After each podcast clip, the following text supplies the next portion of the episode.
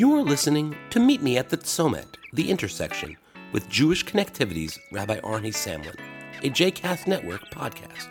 For more information about Jewish Connectivity and Rabbi Samlin, please visit jewishconnectivity.com. For more information about other JCast Network podcasts and blogs, please visit jcastnetwork.org.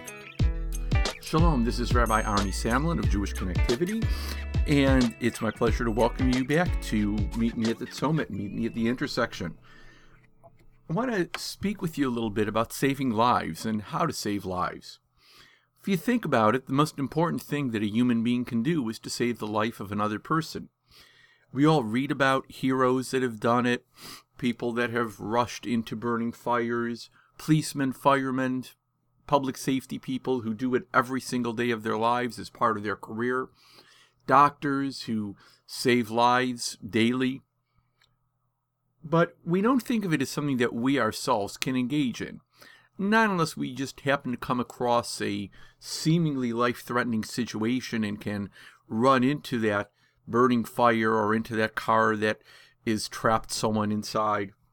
Usually we think eh, that's for big heroes, it's not for me in everyday life. Fact of the matter is that there is a mitzvah, there is a biblical command about saving lives. In Judaism, we refer to it as pikuach nefesh, the saving of life, and it's among the most important mitzvot that a person can keep. Indeed, we're told that when saving a soul, one saves not only that person, but the entire world. So, what can we do to be part of that mitzvah?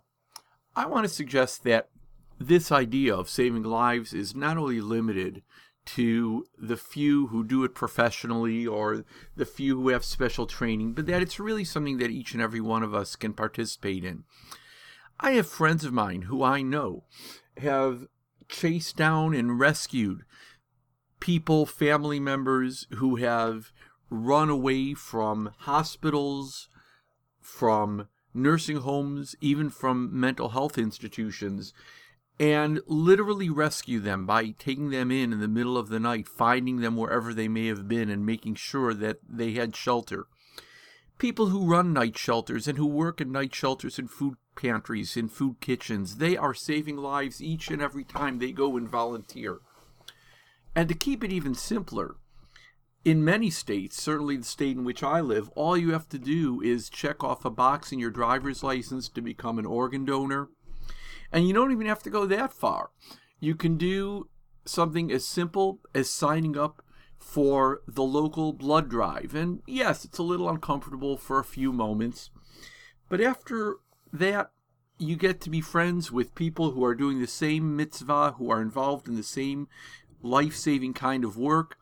And you get to be a returning person who looks forward to that opportunity each time it comes around every few months. So think about ways that you can be a lifesaver, ways that you personally can be a hero. These are not mitzvot that are far away from you. There are mitzvot, they're commandments, they're obligations that are very easy to keep in some very simple ways. And it's something, certainly, when you speak about organ donation, that you should not only do for yourself, but talk about with your family, make them part of the process. It's a simple mitzvah and a way to save a life.